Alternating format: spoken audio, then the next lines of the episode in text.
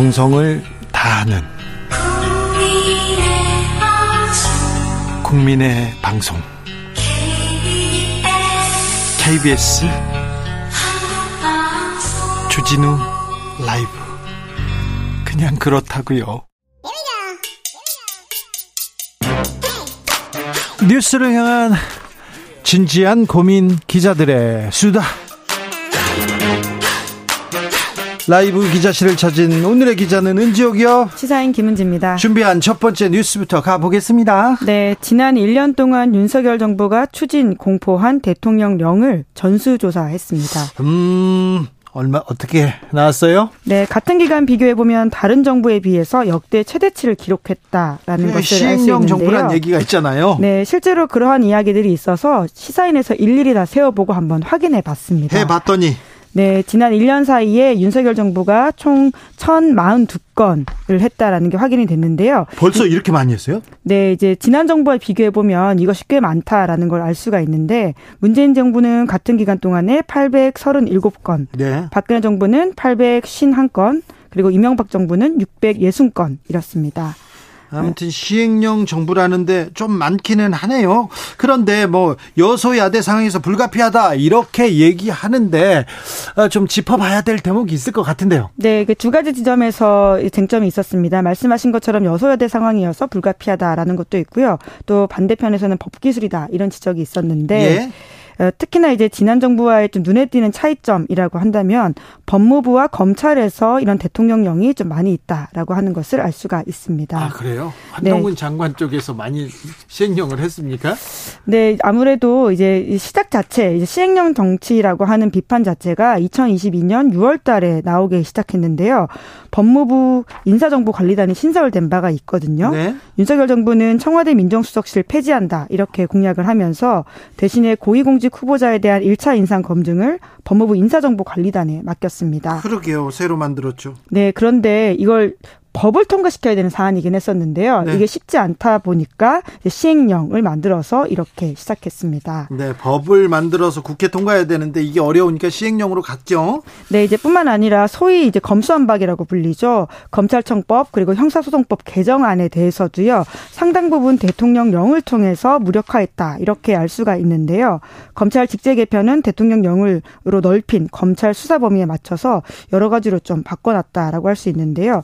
가장 최근인 5월 4일에는 또 이제 관련된 개정안이 통과됐다라고 할 수 있는데요. 네. 이걸 통해서 문재인 정부 당시에 폐지됐던 대검 범정이라고 있습니다. 네, 범죄, 범죄 정보. 정보. 이렇게 모으는데요. 예, 예, 이곳이 되살아났고요. 또한 마약 조직 범죄부가 신설되면서 반부패부가 대폭 보강되기도 했습니다. 검찰 법무부에서 지금 시행령이 가장 활발하게 이렇게 지금 작동되고 있군요. 또 어떤 대통령 경호처 용산 이전 관련해서 이 부분도 좀 많이 있죠? 네, 작년에 논란이 된 바가 있습니다.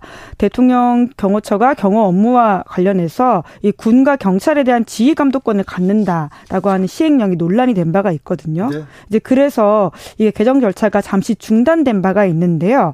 최근에 저희 시사인에서 확인한 것으로 이게 최근에 5월 9일에 통과됐다라는 통과됐어요? 사실을 알게 되었습니다. 지휘 감독한다고요? 네, 경호처가? 물론 이제 지휘 감독이라는 내용이 좀 일정 부분 문구가 수정이 되긴 했습니다. 뭐라고요? 네, 어떤 식으로 바뀌었냐면요. 지휘 감독이라는 문구 대신에 관계 기관과의 협의, 관계 기관과 장과 협의가 있다라고 하는 것으로 바뀌었는데요. 아니 대통령실에서 이렇게 군경을 지휘한다 이렇게 했다가 협의한다 이렇게 바뀌면 아, 이걸 협의라고 생각할까요? 다 네, 지휘 감독으로 생각하죠. 네, 문구는 바뀌었는데요. 해당 문구 같은 경우에는 특히 이제 지휘 감독이라고 하는 것은 네. 1976년 유신 이후에 처음 있었던 일이기 때문에 특히나 그때 좀 논란이 된 바가 있고요. 예? 뿐만 아니라 국방부와 경찰청에서도 헌법과 정부조직법에 맞지 않는다라면서 반대 의견을 내서 한도가 멈췄다가 이렇게 수정이 좀 돼가지고 통과가 됐다라는 사실을 알 수가 있습니다. 네, 지휘 감독에서 협의로 바뀌었다고 합니다.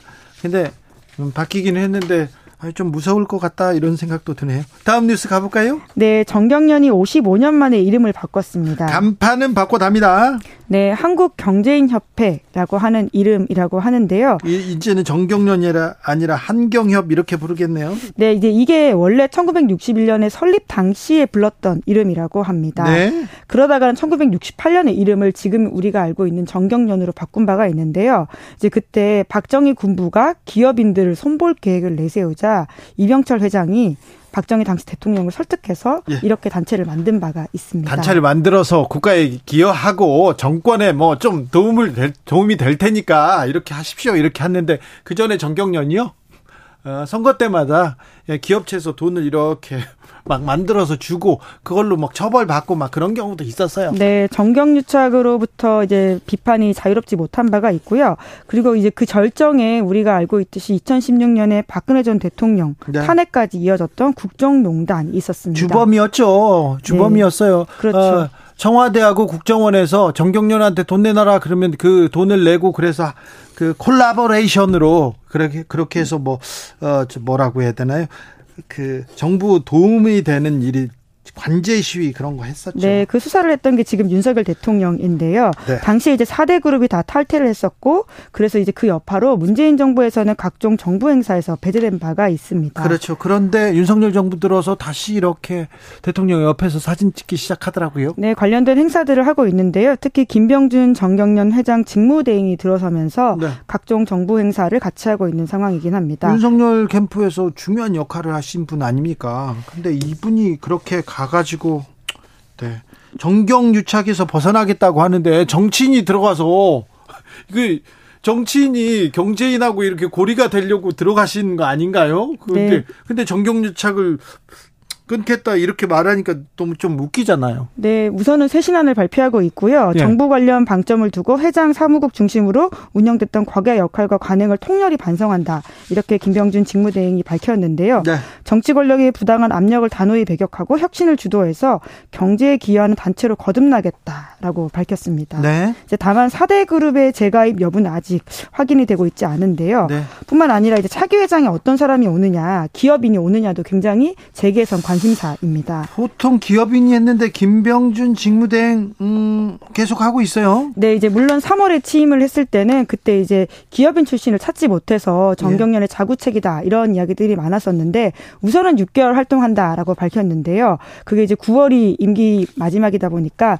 그때까지 어떻게 될지에 대해서는 좀 관심을 모으고 있는데 네. 차기 회장 선임에 관해서 질문이 나왔는데 이에 대해서 김병준 직무대행은 정경련 모습이 바뀔 때 모셔야 하기 때문에 아직 생각해 본 적이 없다. 이렇게 밝혔습니다. 알겠습니다. 네. 이름 바꾸면 간판 바꾸면 달라질까요? 정경유착의 고리를 끊을까요? 김병준 직무대행 모셔가지고 한번 여쭤봐야 되겠습니다. 아, 시사인 김은지 기자와 이야기 나눴습니다. 감사합니다. 네, 고맙습니다. 교통정보센터 다녀올까요? 김민희 씨.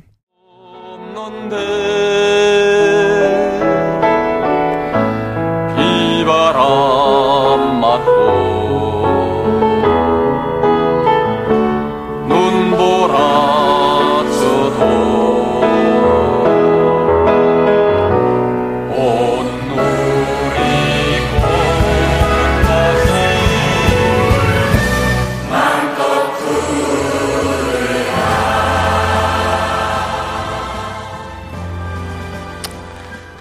노래를 잘하지는 않는데 그런데 짠해요. 들을 때마다 짠했습니다. 옆에서 참 저 노래를 들을 때마다 짠했어요. 5월이면 그분이 생각납니다. 노란색을 봐도 그분이 생각납니다. 노무현 전 대통령이 떠난 지 14년이 흘렀지만 아직도 그분을 보내지 못했습니다. 2023년 5월 지금 다시 노무현 정신이 필요하다고 이야기하는 분들 많습니다. 그래서 노무현 정신과 노무현 전 대통령에 대해서 얘기 나눠보겠습니다. 네. 아, 가장 아끼는 사람이었죠. 이광재 국회 사무총장과 이야기 나눠보겠습니다. 안녕하세요. 네, 안녕하세요. 네. 노무현 전 대통령의 오른팔이라고 알려진 이광재 아, 총장님 모셨습니다. 노 대통령이 왼손잡이는 아니었죠. 네? 물론이죠. 네. 아, 아무튼 광재 씨만 오면 나는 좋아 이렇게 이렇게 얘기를 하시는 걸 제가 직접 들었으니까 제일 좋아하시던 분입니다. 자, 5월이면 이맘때 되면 어떤 생각 드세요? 일단 한편으로는 그립고 한편으로는 죄송하죠. 네. 왜 죄송하냐면은 아직 노무현 대통령의 꿈은 이루어지지 않고 네. 숙제를 못했으니까. 아 그래요? 노무현 대통령이 내가 대통령을 할 거야 그 얘기를 아주 예전부터 했잖아요. 네. 그 얘기를 듣고 그래 우리 대장이 대통령이 돼야 돼 이렇게 얘기하고 이렇게 구현하려고 뛴 사람이 이광재, 안희정 정도 있었다 이렇게 얘기하고 그 주변 사람들은 다 가까웠지만 나는 들었지만 아유 안 돼 이렇게 생각했다. 이광재, 안희정은 그렇게 생각했다. 그때 왜 이 사람이 대통령 돼야 된다 생각하셨어요? 하나는 청문회를 하면서 그 남다른 면을 보게 됐고요. 네. 그 또 하나는 노 대통령의 연설문이 제가 이제 계속 모시고 다니면 연설문 같은 걸 저도 작성을 하니까. 네. 근데 연설문이 너무 쉬운 거예요. 예. 그래서 이걸 도대체 어떻게 아시게 됐어요? 그러니까 아, 시국 사건 변론을 하다 보니까 이제 더 이상 이제 먹고 살기가 쉽지 않고 예. 직접 변론을 다 하셨대요. 그러니까 상담을. 네. 그러다 보니까 저한테 이런 얘기를 하시더라고요. 제가 어느 날, 야, 내가 사랑이라는 게 할 때는 정말 불같이 사랑하지만 이혼할 때 보니까 그 500만 원 가지고 위자료 갖고 정말 죽기 살기로 싸우는 게 인생이더라. 네. 그러면서 그 어려운 사람들을 그 상담하면서 사람이 어떻게 살아가는 걸 알게 됐다. 그 얘기를 제가 들으면서 아 이분은 사람을 사랑하는 사람이구나. 네. 그게 저한테 큰 감동이었어요. 네. 가까이에서 인간 노면을 보고 아 지도자감이라는 걸 또 일찍 보셨네요. 사람 보는 눈이 좀 있다고. 아 그래요? 아 그렇습니까? 네. 음, 그 인간 노무현은 어떤 사람이었어요? 어떤 사람이었습니까? 그러니까 노무현 대통령은 항상 이버름처럼 현실에서도 승자가 돼야 되고 네. 역사에서도 승자가 돼야 된다. 아. 나는 역사에서 승리하고 싶다. 네. 명분과 실리가 충돌하면 반드시 명분을 위해 살아라. 네. 어떻게 바보 노무현이죠. 아, 그래요? 명분과 실리가 충돌하면 명분을 위해서 살아라 그런 얘기했습니다. 네. 네.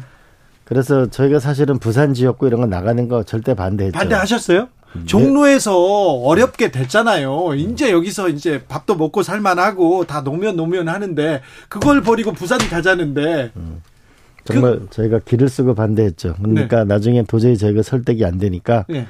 이제 그만하자 라고 하시더라고요. 나는 부산 갈 거야 라고 하시더라고요. 그냥 결정을 하고. 예. 그러면서 보통은 물어보잖아요. 아 저희가 끝끝내 반대했죠. 그랬어요? 네. 왜냐하면은 네. 92년 선거에 떨어졌죠. 95년 선거에 떨어 부산시장 선거 떨어졌죠. 네. 96년 종로 국회의원 선거 또 떨어졌죠. 세 번 떨어지고 나니까 정말 피폐하고 네. 노무현 대통령이 정말 정치 그만하자라고 우리하고 여러 번 회의를 했거든요. 네.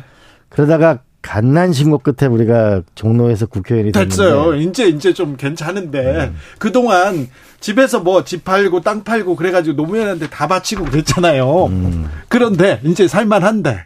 이제 부산으로 가시겠다고 했는데 네. 그 저희가 하도 반대하시면 이제 그만하자 이제 결정을 했다 네. 가자라고 네. 하니까 그때 또 하나의 마음속에 이런 생각이 들더라고 아 그 노무현이라는 정치는 미워할 수가 없는 사람이구나 이건 우리하고 다른 사람이구나라는 생각을 많이 하게 됐어요. 아, 그래요? 그리고 또 하나는 이런 말씀을 하시더라고요. 지도자와 일반 국민하고 차이가 뭐라고 생각하냐? 네. 그래 글쎄요 세상을 보는 안목일까요? 그러니까 이렇게 말씀하시더라고요. 보통 사람하고 지도자하고 생각이 비슷비슷하다. 예. 그런데 지도자는 네. 자기의 불이익을 무릅쓰고 실천하는 사람이 지도자이다. 네. 누구나 생각은 할 수 있다. 네. 그러나 자기 운명을 걸고 도전하는 사람이 지도자다. 그 얘기를 하시더라고요. 그러니까 그 그래서 그만하자. 난 부산을 간다고 결정한 그 순간 한편으로 반대를 많이 했지만 그 순간 밀려오는 뭐냐면 아 이건 지도자 우리하고 다른 사람이다라는 거를 많이 생각하게 됐죠. 아, 그렇군요. 그래서 또 우린 짐 싸서 또 내려가고. 다 내려갔죠. 네. 내려가서 고생 막 하다가 이제 대통령 후보가 됩니다. 2002년이었습니다. 대통령 후보가 됐어요. 그래서 그때 이제 국민들이 인간 노무현, 정치인 노무현을 알게 됩니다. 그런데요, 민주당에서 계속 흔듭니다. 후단협 다 나가고요. 그때 뭐 386 잘 나간다는 사람 막 나가가지고 나가지고 막 흔듭니다. 그때는 어떤 생각 드셨어요? 그땐 제주도가 뭐 아주 아주 형편없었죠. 네, 갑자기 계속 떨어지기 시작해요. 네. 지도 떨어지고 나니까 정말 뭐 이 노무현 대통령 후보 집에 네. 기자들을 초청하는 거였거든 명륜동에. 네. 근데 현역 국회의원 한 명도 안 왔어요. 그때요? 그러다가 뭐냐면 대변인이었던 이낙연 대변인 한 사람 국회의원 나타난 거예요. 예, 예. 대변인이었으니까. 대변인이었으니까. 네. 그 외에는 한 명도 없었어요. 그때 20명, 30명이 나가지고 후단협 이렇게 하고 계시죠. 네. 네. 네. 그래서 후보를 교체하려고 네. 엄청 노력을 했죠. 그러니까 후보 됐을 때 기쁨은 짧, 짧았고 그다음부터는 계속 괴로웠어요, 또. 아주 괴로웠죠. 네. 네. 그러니까 참 뭐랄까 뭐랄까 우리가 정치가 그냥 권력을 잡으면 그게 다다라고 네. 생각. 일종의 권력 중독증에 걸려 있는 것 같아요. 네. 근데 결국은 노무현 대통령은 정몽준 후보가 지지를 철회했을 때 오히려 더 당당했거든요. 네. 응? 오히려 더 잘 된 거 아닌가요? 라고 이렇게 말씀을 하셨는데 그 잘 된 거 아닌가요? 그거 말해가지고 그 음. 원로들한테 엄청 혼났잖아요 그날. 엄청 혼났죠. 네.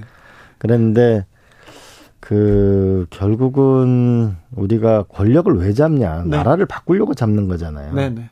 그러니까 권력은 무엇을 할 수 있는 힘이고 정치는 무엇을 할 것인가를 결정하는 건데 네.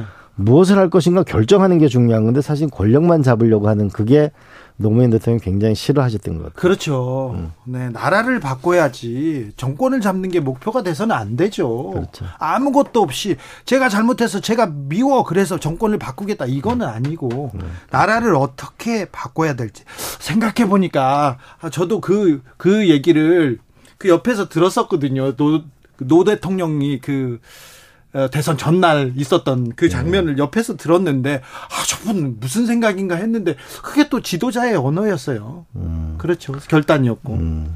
그런데요. 대통령이 됐습니다. 네. 됐습니다. 어, 대통령이 되자 국정상황실장 이광재. 그래서 이제 새 개혁의 그림을 그립니다.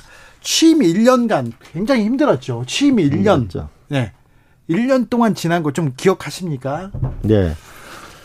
처음에는 그 켈리 차관보가 이제 북한을 갔다 와서 네. 이제 네. 북한 문제 때문에 굉장히 어려웠고 또 하나는 LG 카드 사태 때문에 굉장히 어려웠습니다. 네.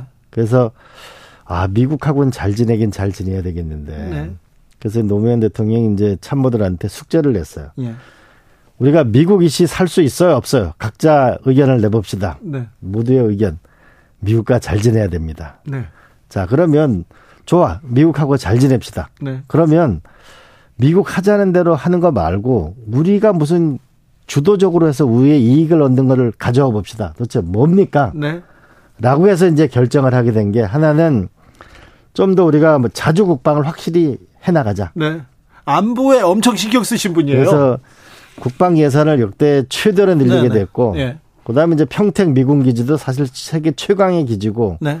제주 해군 기지. 네. 그러면서 한편으로는 전시 작전권을 가져와야 되겠다. 네. 이거고 두 번째로는 도대체 미국하고 한미 동맹 좋은데 예. 뭔가 무슨 실리가 있는 거냐라고 해서 한미 FTA를 통해 가지고 네. 근본적인 경제 질서를 바꾸자. 어, 네. 그렇게 해서 40대 초반에 김현종을 발탁해서 이제 한미 FTA를 하게 되죠. 예. 그리고 또 하나는 좀 당당하게 살자라고 예. 하면서 용산이 100만 평이 넘는 땅을 이제 국민한테 돌려줘야 된다. 네. 그래서 용산 미군 기지를 반환하자. 네.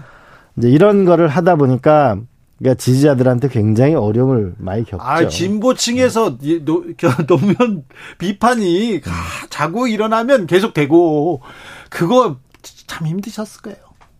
매우 힘들었죠. 네. 네. 맞아요. WTO, 음. FTA 말만 나오면 네. 거기에 이라크 파병 나중 음. 일이고 그렇지만 뭐 이렇게 말씀하시더라고요. 그러니까 그 어떻게 보면은 진보가 한국 사회에서는 FTA를 할 수가 있는 거고 예. 보수가 남북 문제를 풀어야 문제를 해결하면서 남남 갈등을 줄인다. 그렇죠. 진보가 진보 정책을 다 못 쓰고 보수가 보정을 다 못 쓰는 거다. 네. 그리고 자기 지지자를 설득할 수 있어야 나라가 바뀐다. 그렇죠.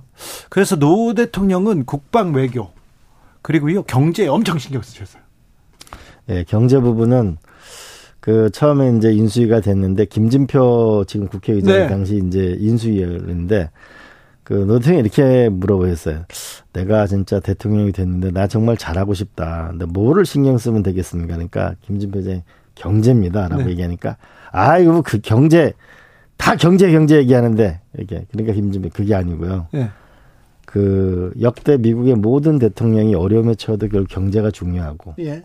국민의 입장에서도 결국 경제가 제일 중요합니다. 라고 해서 노 대통령이 안보와 경제 이 두 개에 굉장한 힘을 쏟게 됐죠. 네. 음. 아, 참. 그래서 이제 노무현 정부는 이렇게 갑니다. 그때 언론이나 기득권의 반대가 커가지고요. 참, 언론한테 점수 굉장히 박하게 받았어요. 지금 보면 굉장히 평가받아야 될 부분들도 그때는 엄청 어려웠어요. 어려운 정도가 아니었죠. 네. 근데 대국민 설득해야지, 언론도 설득해야지 계속 해 하면서 뚜벅뚜벅 갔습니다. 어, 아, 일본 외교도 좀 생각해 봐야 된다. 일본 외교에 대해서 노무현 대통령의 철학 같은 게 있었습니까? 우리 노무현 대통령의 독도 연설 같은 경우는 네. 우리가 명연설이잖아요. 네, 역사에 남죠. 그러니까 결국은 협력할 건 협력하고 예. 협상할 건 협상하고 예. 그다음에 다툴 건 다투고 하는 것이 저는 외교의 기본이라고 봅니다. 예. 그래서 노무현 대통령도 일본 갔을 때 미래지향적인 관계를 얘기하지만 네. 또 독도 부분에서는 우리의 길을 분명하게 하는 거죠. 그렇죠. 과거 네. 역사 문제에 대해서도 똑바로 했었고요. 그럼요. 근데 단호하게 일본한테는 얘기했어요. 음. 그 노무현 대통령 때. 그런데 노무현 대통령 때 한일 관계 매우 좋았습니다. 음, 나쁘지 않았죠. 그렇죠. 이명박 대통령이 독도 가면서부터 최악의 상황이 돼버렸죠. 네, 네. 근데 노무현 대통령 때 일본 관계 매우 좋았고요. 일본이 한국 눈치를 많이 봤었어요 그때. 네. 자, 그런데요. 근데 당당한 외교가 중요한 것 같아요. 당당한. 네. 그리고 협상할 땐 또 협상하는 거죠. 네. 사실 외교라고 하는 거는 다리를 놓는 거고 친구를 만드는 거잖아요. 네. 친구를 만드는데 가장 중요한 건 이익이잖아요. 네. 그 이익을 가지고 협상할 건 협상하고 다툴 건 다투는 거죠. 근데 노무현 대통령이 외교적인 고민, 외교적인 외치에 대한 공부도 좀 많이 하셨어요? 그러니까 93년도 최고위원 출마하고 나서부터 끝없이 뭐냐면 지도자가 되겠다는 생각을 많이 하셨어요. 예, 예. 강연할 때 보면 알 수 있잖아요. 네. 그렇기 때문에 자문도 많이 구하고 특히 이 기존 질서를 파괴하는 생각을 많이 하시죠. 예. 응? 예. 그러니까 사실 생각해 보세요. 대통령이 되고 나서 여러분 우리가 미국이 살 수 있어요, 없어요? 네. 한번 내봅시다. 그리고 나서 그걸 다 본 다음에 미국과 잘 지냅시다. 네. 정말 잘 지냅시다. 근데 네. 우리의 이익을 만들면서 잘 지내는 방법을 창의적으로 생각합시다. 네. 이런 이런 게 사실은 질문을 통해서 네. 세상을 바꾸는 거죠. 그렇죠. 음. 아, 참여 정부, 국민 참여 를 토대로 국민들이 주인이다 이렇게 계속 얘기했는데 좀 아쉬웠던 점이 있어요. 특별히 검찰권을 제어하지 못해서 음. 검찰 공화국에 당했다 이런 그래서 비극적인 결말을 얻게 된다 이런 얘기도 있고 음. 아쉬웠던 점이 뭐, 뭐 있습니까? 그때 이제 그 참여정부 기틀을 음. 그린 사람으로서 음. 아쉬웠던 점은 지금 말씀하신 대로 그 사실 검사와의 대화가 끝이 났을 때 네. 이 참모진 내에서 이제 검사와의 대화는 말렸어야죠. 저는 그런 거 하면 안 된다 그랬죠. 그런데요. 근데 그거 고집을 네. 어떻게 그거? 네, 이제 하시는데 거기 네. 이제 노 대통령에 대해서 조금 그 무례하게 한 네. 음, 검사가 있었잖아요. 김모 검사. 근데 이제 거기에 대해서 이제 청와대 내에서 저기 인사 조치를 해야 된다 많은 얘기가 있었어요. 아, 그러니까 그렇군요. 노 대통령이 네. 이렇게 말씀하시다. 네. 속 좁게 굴지 말고 예. 잘해줘라. 아 그래요? 응? 그러면 앞으로 누가 대통령하고 얘기를 하려고 하겠냐? 아 그래요? 음, 그런 게 참 당시는 감동적이었는데 그 뒤에 노 대통령이 어려운 과정을 참 겪으면서 네. 그 과정을 지켜보면서는 복잡한 생각이 많이 들죠. 네네. 음. 그 중간에 탄핵도 당했었네. 통과 헌재 통과가 되지는 그때는 또 어떤 얘기 하시던가요? 가서 좀 위로해 주셨을 거 아니에요. 그때 저는 뭐 출마했을 때니까요. 네. 한참 선거할 때였었는데 이런 기억은 납니다. 청와대 안에 보면은 그 저기 약간 동산이 있는데 동산에 네. 조그만 그, 그 돌이 돼 있는 어 그 새겨진 글이 있어요. 뭐냐면 천하 제일 복지. 예. 응? 천하에서 제일 복된 땅이다 이런 게. 아, 네. 근데 그걸 보고 노 대통령이 하신 말씀이 천하보 제일 복지 좋아하네. 그건 자기한테나 복지지 국민들이 편해야 복지가 되는 거지. 그런 얘기를 많이 하시는데 노 대통령은 대통령이 목표였다기보다는 이 나라의 운명을 바꾸는 거. 그다음에 네. 국민들이 어떻게 열심히 살면 자기 운명을 바꿀 수 있다는 세상을 만드는 거. 예. 그다음에 이 분열된 나라를 어떻게 하면 좀 바꿀 수 있는 건가. 네. 그다음에 외세한테 휘둘리지 않는 좀 당당한 나라를 만드는 그 역사의 이정표를 쓰겠다는 신념이 굉장히 강하셨던 것 같아요. 네. 음.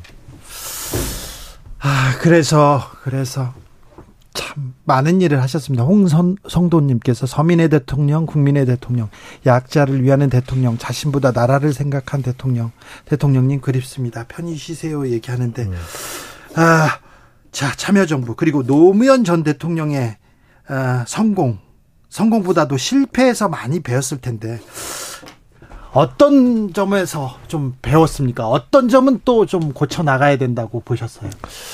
결국 저희가 집권에 성공을 했는데 저희도 이 집권을 했을 때 나라를 어떤 나라를 만들 건가에 대한 보다 좀 디테일한 부분이 부족했었죠. 예. 어, 부족했었고 어, 그 부분이 저희가 이제 좀 부족했던 부분이라 볼수 있고요. 예. 그다음에 예. 조금 더 그런데 우리가 진취적으로 생각해 보면은 어, 이해찬 장관이나 유시민 장관이나 우리 네. 강금실, 이창동, 막 이런 예, 발달했죠. 강금실 이런 그다음에 경쟁자들 네. 이런 사람들을 김근태 의원에 이런 사람 다 장관을 시켰잖아요. 네. 그러면서 인사에서 뭔가 그거를 좀 그 극복해 나가려고 노력했던 거는 또 장점이고 전체 플랜 부분에서 우리가 좀 부족했던 부분이 있었던 것 같아요. 예. 아, 노무현 대통령이 꿈꿨던 세상은 어떤 모습이었어요? 노무현 대통령이 기본적으로 그 2030에 많이 나타나는데요. 그러니까 네. 결국 사람을 사랑하는 거에 기본이 있다고 봐야 되는데 네. 국가는 더 성장해야 되고. 네. 근데 이게 성장이라는 용어를 쓰면 당시 진보에서는 정말 황당한 평가를 받았거든요. 네네. 네. 무슨 대통령이 성장을 얘기하냐. 아, 그 금기어였어요. 네, 그건 보수가 얘기하는 건데. 네, 근데 더 많이 성장해야 되고. 네. 근데 그 성과의 과실은 국민에게 돌아가야 되고 네. 분배를 얘기하는 거죠. 네. 그러니까 낙수 효과라고 하는 건 존재하지 않는다. 네, 네. 네? 그래서 복지 국가로 확실히 나가야 된다는 것이 노무현 대통령의 가장 강력한 생각이었죠. 네. 그리고 노무현 대통령은 그 생각이 다른 사람들 얘기도 잘 들어야 된다. 그리고 그 사람들하고도 토론을 통해서 합의를 해야 되고 진정성을 보여주면 그 상대방 그러니까 야당에서도 이렇게 손을 내밀 것이다. 손을 잡아줄 것이라고 이렇게 끝없이 이렇게 인간에 네. 대한 그 신뢰. 음. 근데 배신당했어요. 음. 계속해서. 근데 포기하시지 음. 않으시더라고. 노무현 대통령이 저한테 뭐냐면 사행천이 있는 이렇게 굽이굽이 흐르는 물이 있는 그 사진을 좀 구해달라고 하시더라고요. 네. 그러니까 그런 생각을 했던 거는 역사는 한순간에 바뀌지 않는다. 네. 그리고 또 하나는 우공이산이라는 네. 그 얘기도 하셨고 계란으로 바위치기라는 얘기도 했지만 끝없이 새로운 사상을 해서 포기하지 않고 불굴에 도전을 하는 그런 면이 노 대통령이 굉장히 강점이었는데 근데 네. 이런 면은 있는 것 같습니다. 그 노무현 대통령이 인사를 할 때 보면요. 그 한 번도 독대를 안 합니다. 아, 그래요? 그 독대를 하면 누구 한 사람의 생각에 치우칠 수 있으니까. 네. 그래 항상 견해가 다른 사람하고 같이 얘기를 듣습니다. 네. 그리고 토론의 사회를 봐서 결정합니다. 네. 그 인사를 할 때는 저한테 이런 말씀을 했어요. 윤영관 장관이 외교부 장관이 진보적이면은 청와대 외교부 장관은 보수적인 반기문. 네. 보수적인 김진표 경제부총리가 보수적이면은 진보적인 이정우 정책실장. 네. 항상 진보 보수를 같이 쓸 때. 아, 그랬네요. 네. 그랬네요. 그리고 이제 강금실 장관을 좀 파격적인 강금실 장관이 쓰면 차관은 정상명 차관이라고 검사 출신 네. 안정적인 사람. 예. 그리고 강단이 있는 안대희 중수부장을 해나가는 거죠. 그러니까 네. 노 대통령 같은 경우에는 어떻게 보면은 굉장히 사람들이 거칠다 이렇게 실제로는 내가 오류가 있을 수 있다는 걸 항상 생각하세요. 내가 부족하다. 내가 겸손해야 된다. 항상 네. 그 얘기 하셨어요. 네. 오류가 있을 수 있다는 생각 항상 하시는데 저하고 특별한 경험 이거는 너무나 특별한 경험이 좀 말씀드리면은 장관 인사를 안을 발표하는데 이제 그 당시로는 제 특수한 지위 때문에 네. 이제 마지막에 또 둘이 얘기했는데 거기서 제가 한 두 분에 대해서 반대를 했습니다. 네. 이거는 아닌 것 같습니다. 예. 그래서 이제 차츰차츰 4시 좀 넘어서 했는데 1시간이 넘게 이제 했어요. 그러니까 예. 노트는 나중에 버럭 화를 내시는 거예요. 저를 쳐다보면 내가 인사권자야. 예. 그러니까 제가 대통령이 되기 전하고 대통령이 되시고 난 다음에 다른 거잖아요. 네. 그래서 아, 나도 이건 아, 내가 너무 심했나. 그래서 아, 이게 죄송합니다. 그러니까 아, 나도 좀 아, 나도 좀 이게 나도 문제다 이게 이제 그래서 네. 갔는데 다음날 아침 새벽에 6시쯤 전화가 오셨어요. 네. 다시 보자고. 예. 그래서 만나니까 내가 정말 밤새 생각을 했다라고 네. 하면서 한 사람은 너가 주장한 것에 일리가 있다. 네. 그리고 한 사람은 내 생각이 맞다. 네. 이래서 근데 그 이유도 다 설명하시는 거예요. 네. 저 그거 보고 너무 놀랐어요. 그렇다면 스스로 오류가 있을 수 있다는 걸 항상 생각하면서 그러나 불굴의 의지를 가진 네. 포기하지 않는 사람이죠. 그래야 되는데, 아유, 그래야 되는데 세상이 그렇게 생각해야 되는데. 어, 다 들었어요. 이제 끝나 들었어요. 우리 시대의 노무현 정신에 대해서는 다음 시간에 듣겠습니다. 네, 네. 네. 어, 노무현의 이광재의 얘기를 한마디만 들었습니다. 하죠. 네. 제 얘기를 많이 듣는 것보다요. 영화 변호인 네. 그 노무현입니다. 다큐멘터리 알겠습니다. 꼭 봐주세요.